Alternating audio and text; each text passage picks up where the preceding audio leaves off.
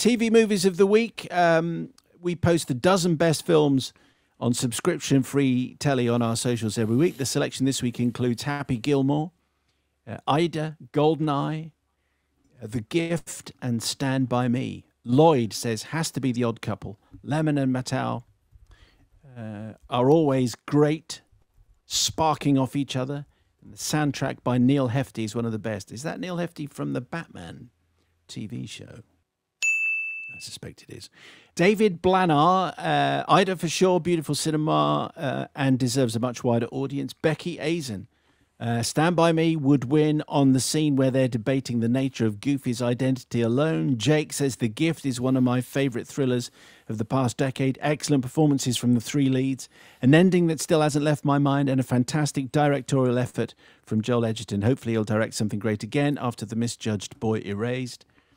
Uh, Cactus Sakic says Happy Gilmore is the best of Sandler's comedy work. Goldeneye is the best of the Brosnan Bonds. Stand By Me is a masterpiece that started a five film run of legit classics uh, from Reiner. I'll pick Ida because I haven't seen it and I adored Cold War. Mark will pick Kubo or Hummingbird. TV movies of the week, Mark, what are we going for? Yeah, I'm going to go for Hummingbird. Well done for picking that up. And here's the reason Hummingbird is, in my opinion, one of the films that demonstrates most ably just how far Jason Statham's acting range had developed by that point, which is 2013.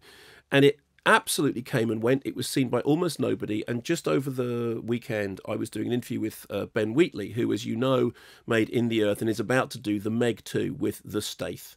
And I asked him what his favourite Stath movie was, and he says to me, and I said, "But have you seen Hummingbird?" And he said, "I'm gonna have to have to see Hummingbird because I've been flying the flag for Hummingbird for ages." So, I mean, Hummingbird has flaws, but I think it's a very interesting film. And brilliantly, and this is another reason why it's lovely to be able to say this Hummingbird is nine at night tonight, Friday, on guess which station? BBC One. Five star. Oh, five, five star. star. Ah, okay, five star have actually, for the first time, five star have got five stars. Uh, four worst movies on TV next week might be Rollerball 2001, Mother's Day, Daddy's Home 2, or Dukes of Hazzard. Jay Robertson says, I've seen all of these movies, some more than once, and the worst by far is Rollerball. Lalo Schwarzenegger, uh, Rollerball is like watching your favourite sports legend get blindsided by father time and diminished talent. I can't believe it's on the same director's filmography as Predator and Die Hard. Amy Patterson, Daddy's Home 2 was offensively bad. Mel Gibson playing a bigoted alpha was not the knowing wink to the audience that they hoped. Lazy, boring, gross. That has to be the worst. And David Charlie Oakes, Dukes of Hazzard. There's, there's one scene where they just open a door and there's loads of naked girls in a room for absolutely no reason. Then they close the door and the film continues, uh, which kind of different, differentiates it, I think, from the TV show I remember. Um, what would be the TV movie of the week so bad it's bad? Well, it would be beautiful symmetry to go for the Dukes of Hazzard because that is on five star, and that would mean again five star back to no star. I'm actually going to go for Rollerball because, in terms of the the possibilities and the actuality, it's it's the biggest gap. So the original Rollerball, I think, is a masterpiece, and John McTiernan obviously has films like Die Hard on his CV.